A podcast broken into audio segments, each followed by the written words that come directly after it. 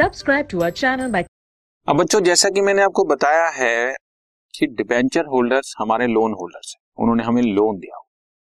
और common sense है कि हर लोन होल्डर या डिबेंचर होल्डर हमसे इंटरेस्ट तो क्लेम करेगा ही करेगा। एवरी ईयर मुझे उनको इंटरेस्ट तो देना ही है। तो हर साल इंटरेस्ट पे करने की क्या जनरल एंट्रीज होती है? आमतौर पर interest is usually payable half yearly और क्योंकि ये लाइबिलिटी है तो इंटरेस्ट पीरियोडिक देना ही देना।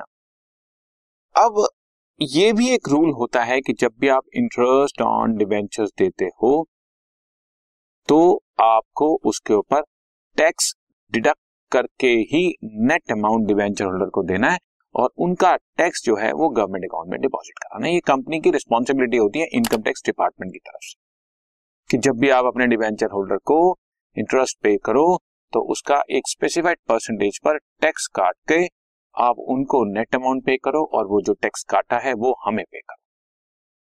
जनरली इसका रेट टेन परसेंट चलता है बच्चों। तो जैसे फॉर एग्ज़ाम्पल हमने साल भर में एक लाख रुपए का इंटरेस्ट देना है तो एक लाख रुपए में से दस परसेंट टैक्स काट के नब्बे हज़ार रुपए हम डिवेंचर होल्डर्स को दे देंगे और दस हज़ार रुपए गवर्नमेंट अकाउंट में डिपॉजिट करा देंगे।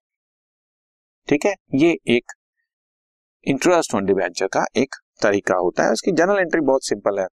Interest on debentures debit debit all the losses to income tax payable liability create की to debenture holders liability create और फिर लाइबिलिटी की पेमेंट कर दी। Debenture holders debit TDS debit to bank account हम income tax payable के बजाय generally word TDS use करते हैं टैक्स डिडक्टेड एट सोर्स आप इनकम टैक्स पेबल भी लिख सकते हो। अदरवाइज़ आमतौर पे ये वर्ड ठीक नहीं माना जाता।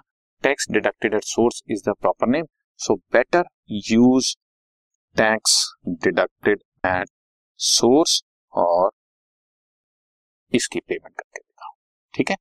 इस पर बेस्ड क्वेश्चन करते हैं। This podcast is brought you by Hubhopper शिक्षा अभियान अगर आपको ये पॉडकास्ट पसंद आया तो प्लीज़ लाइक शेयर और सब्सक्राइब करें और वीडियो क्लासेस के लिए शिक्षा अभियान के यूट्यूब चैनल पर जाएँ।